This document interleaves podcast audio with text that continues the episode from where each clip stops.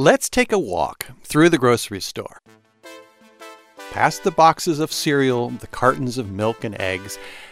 And you know they're talking to us with labels that proclaim their virtues. Organic, pasture-raised, cage-free, non-G M O.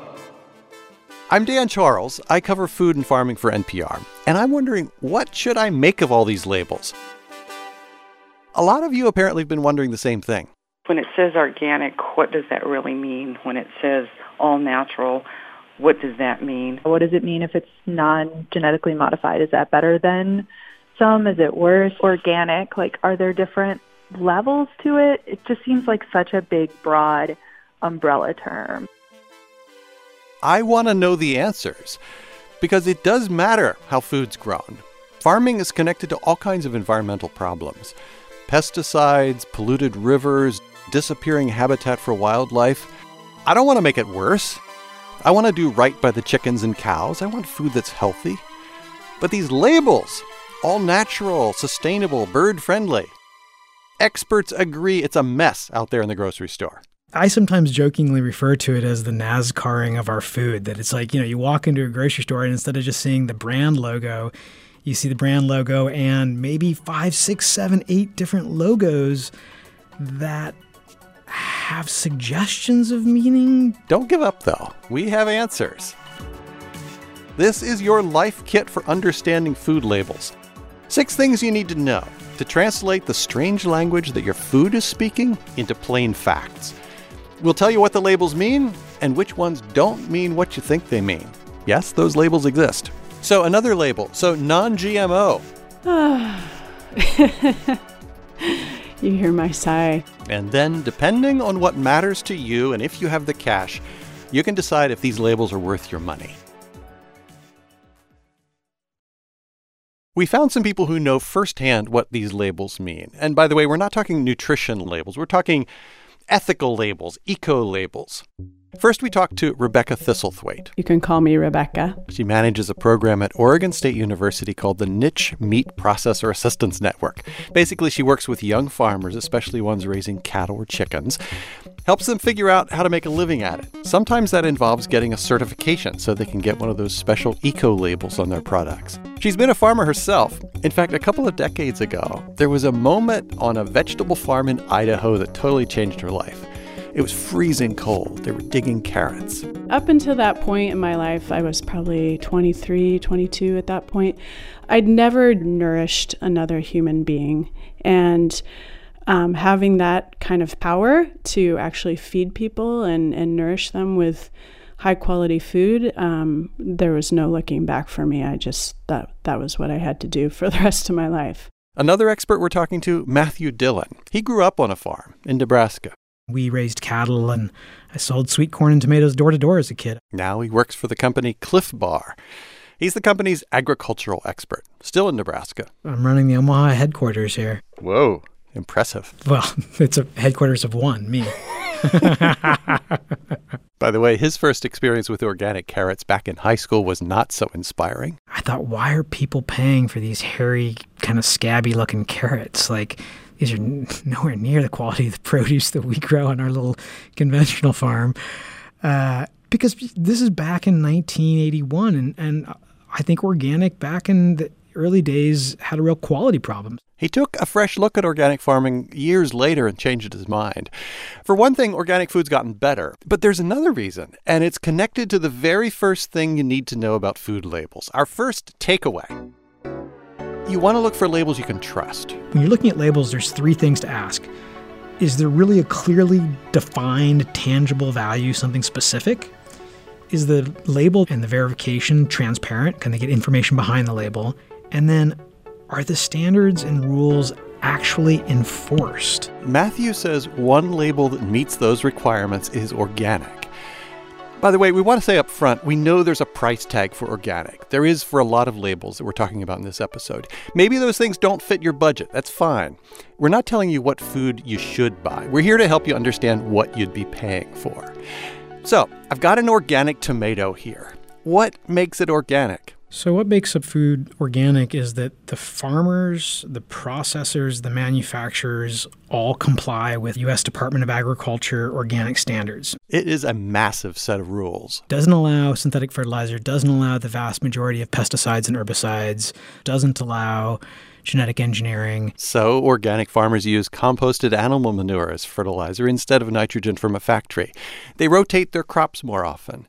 They try to control insect pests and harmful fungi with natural predators or with chemicals that exist in nature, like copper. There's a couple of dozen different inputs that organic producers use that um, certainly have varying degrees of toxicity, but even something like copper sulfate, uh, you know, I'll take that over a, a conventional fungicide. All those rules mean that organic farming generally takes more work.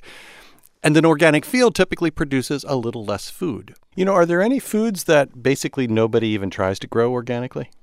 I'll tell you uh, our biggest challenge, and that is, without a doubt, macadamia nuts. An infestation of stink bugs hit the macadamia nuts of Hawaii. Growers decided they couldn't stay organic. They had to rule out the pesticides to save their crops. And for animals on organic farms, there are more rules. Cows have to be able to go outside and graze. Chickens and pigs are supposed to be able to go outside too, although honestly, that rule right now is pretty loose. Chickens on some of the biggest organic egg farms really don't get to go outside much. The thing that really drives up the price of organic eggs and milk and meat, though, is the feed that they eat. Here's Rebecca Thistlethwaite. All of those animals, they spent their entire lifetime eating only certified organic foods. So whether that be grains or hay or pasture, so everything they consumed. And then uh, in the case of the four-legged species, their their mothers, when they were gestating, um, actually had to be fed organically as well. This organic feed can be twice as expensive as regular feed. A lot of it's even imported from China and Latin America. But Matthew Dillon says the point is you can be pretty sure that organic farmers followed all these rules. These practices and standards are actually backed and enforced by a law that actually has teeth, that actually requires people to follow the rules or face consequences that can be both fiscal and even can include jail time. So, second takeaway.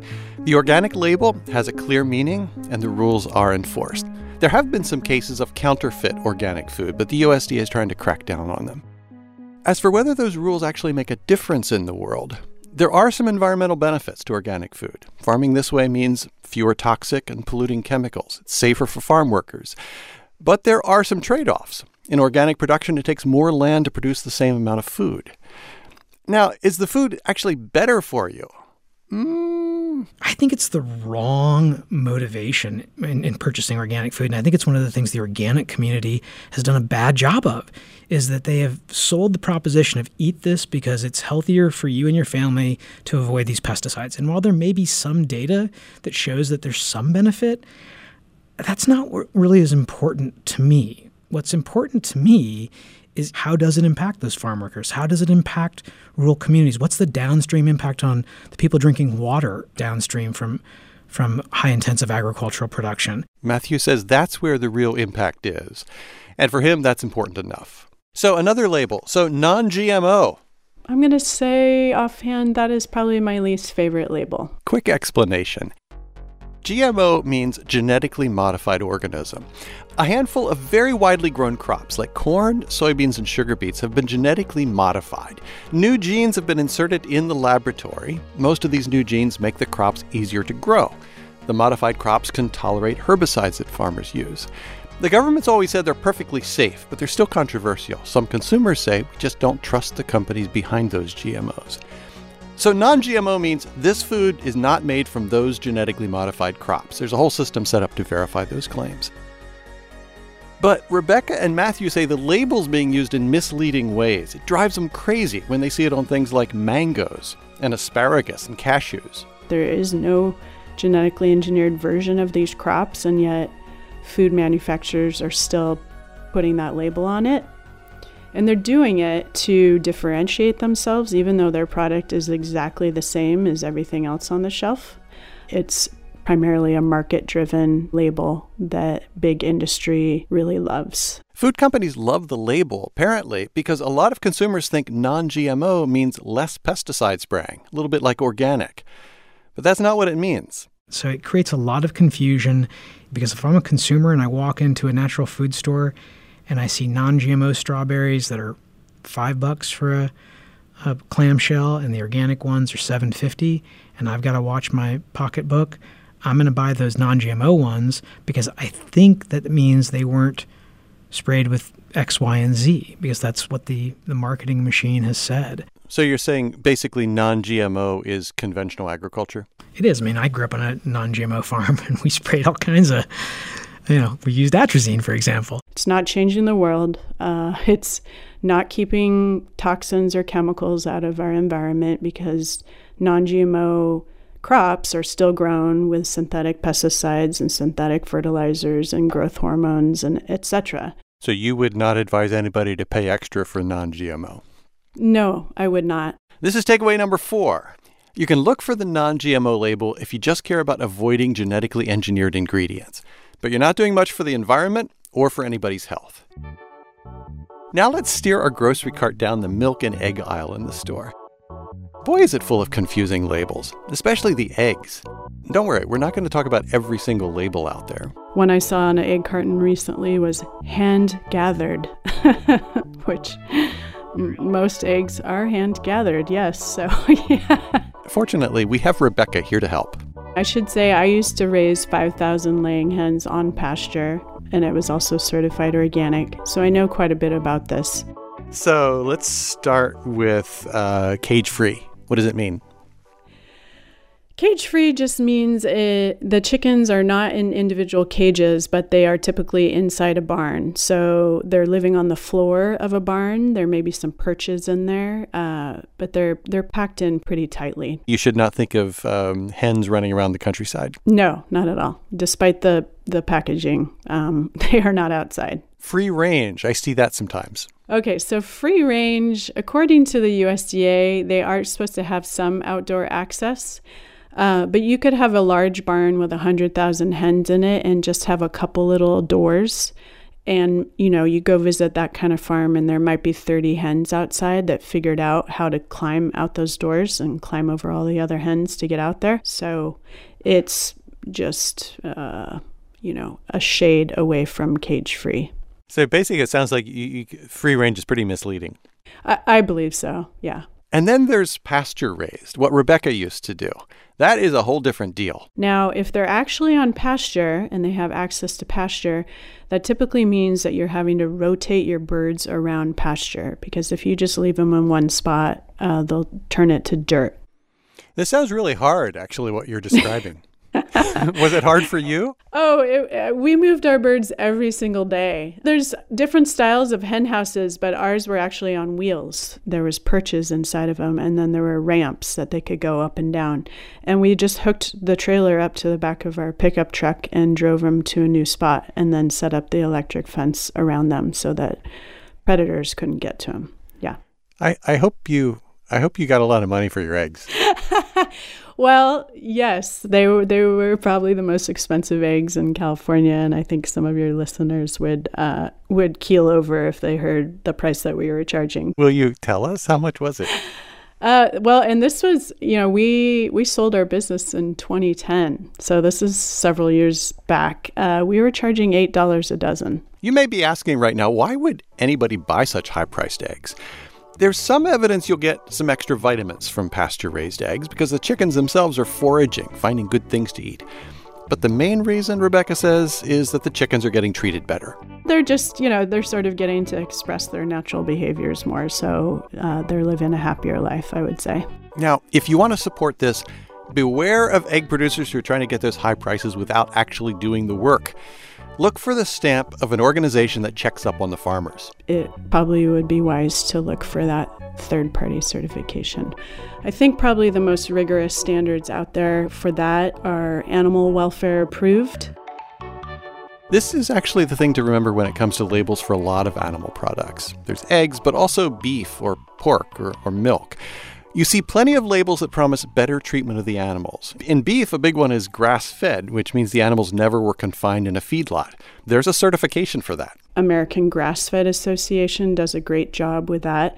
So those two those two labels, I think, are probably the best for animal products, Animal Welfare Approved and American Grass-Fed Association. In big chain supermarkets, though, you may not find those labels. In that case, Rebecca says she'd go with organic. The organic animal welfare standards aren't perfect, but at least they're enforced. Before we go on, just a few words about seafood. If you want to know which fish are endangered and which ones you can eat with a clear conscience, we have just one tip for you. Check Seafood Watch, which is run by the Monterey Bay Aquarium. They have a website, also an app. They take each kind of fish and give it one of three grades. Best choice, good alternative, or avoid. One last label to talk about. It's very different from the others. Fair Trade. You see it mostly on coffee or chocolate, sometimes on bananas. These are products that come from places where a lot of people are very poor. We called up another expert, Kim Elena Ionescu. I am the Chief Sustainability Officer for the Specialty Coffee Association. Kim's been a fair trade advocate since college. I'd gone to fair trade demonstrations on the college campus, despite the fact that I didn't drink coffee and I didn't really know what fair trade meant. But then she got into coffee totally by accident. I wanted to be a publishing agent or something, and I thought that a, a good start would be to work at a bookstore. And a bookstore didn't hire me, and I walked next door, and there was a coffee shop that had just opened, and I talked to the barista, and she gave me a job. She started drinking coffee, first mocha, now she takes it black, no sugar. For a while, she was the coffee buyer for Counter Culture Coffee in Durham, North Carolina. Traveled the world visiting coffee farms, some that were fair trade certified and some that weren't. What you thought fair trade meant, did it turn out that fair trade actually meant that? I don't remember in college what I thought that it meant. I just, I thought it meant better and um, better for people. And I think that in that sense, in many ways, it did turn out to be true. You see, fair trade does a couple of different things. It guarantees a minimum price to coffee producers. And most of the time, that's more than the market price. Right now, it's thirty percent more. But there's another part that's just as important, Kim says. For the most part, fair trade products are coming from small farmers who are organized into cooperatives. The smallholder cooperative piece is really important, and it's really different than how a lot of other um, initiatives work. Some of the extra money, that premium above the market price, goes to the cooperative, and members vote on how to spend it. It strengthens this community institution and actually gives people a little more power. I think those are the two main points, is that um, you're strengthening smallholder farmer cooperatives, and there's a minimum price guaranteed regardless of the volatility in the the market. And chances are you're making somebody's life better. I hope so. Ha, you don't sound so super convinced. Well, that's where I feel like the marketing piece gets tricky. When we overreach in order to feel good, when we say that fair trade lifts people out of poverty, and then it turns out that after ten years of participating in a fair trade cooperative, a family's still poor, then the buyer of their coffee might feel like, wait a second, you told me that if I bought this product, it would lift them out of poverty, and it didn't happen. Poverty is so much more complicated than just a price for, for coffee. I mean, it's possible that that producer has a very small amount of land, and there's no price high enough to make that, that tiny plot of land a, a viable economic support system for the family. So you feel like sometimes the labels kind of overpromise? I think that they they certainly did. You know, when people distrust certifications, I think it's partly because they feel like they thought it was going to do more. In fact, we heard something similar from all of our experts, like Rebecca Thistlethwaite. Labels are, they're like Band-Aids. Um, they're just superficial, kind of feel-good solutions to systemic problems. And this was practically the first thing that Matthew Dillon told us. Labels frustrate me, you know, feeling this responsibility to change the world with our shopping decisions. Our shopping decisions won't change the world, he says, which may seem like a downer. But Matthew says, really, people walking around the grocery store should feel relieved. I think they should, first of all, understand that fixing the food system, improving the food system is not all on them, that they shouldn't feel guilt and shame about the purchases they make. Focus on political decisions instead, like environmental regulations. And that is our final takeaway, folks. If you want to protect the planet's soil and water and get rid of poverty, sure, buy that organic tomato, but don't leave it at that. Okay, we've covered a lot of ground here. Let's recap. Takeaway number one. When you're looking at labels, there's three things to ask. Does this label mean something specific? Can you find out exactly what it means and how it works? And is it enforced? Takeaway number two, one label that does fit the bill is organic. These practices and standards are actually backed and enforced by a law that actually has teeth. Takeaway number three, non-G M O simply means it doesn't contain genetically modified ingredients. Nothing else. It's not organic. Should be called the not much at all label. Takeaway number four, if you want to make sure your eggs or meat are coming from animals that are really treated well, look for independent certifications. Those two labels, I think, are probably the best for animal products, Animal Welfare Approved and American Grass-Fed Association. For seafood, check out the Monterey Bay Aquarium's Seafood Watch. Takeaway number five, Fair Trade delivers some extra money to small farmers and strengthens cooperatives. And finally, putting your money where your heart is is great, but don't feel like it's up to you and your food purchases to solve every problem in the world.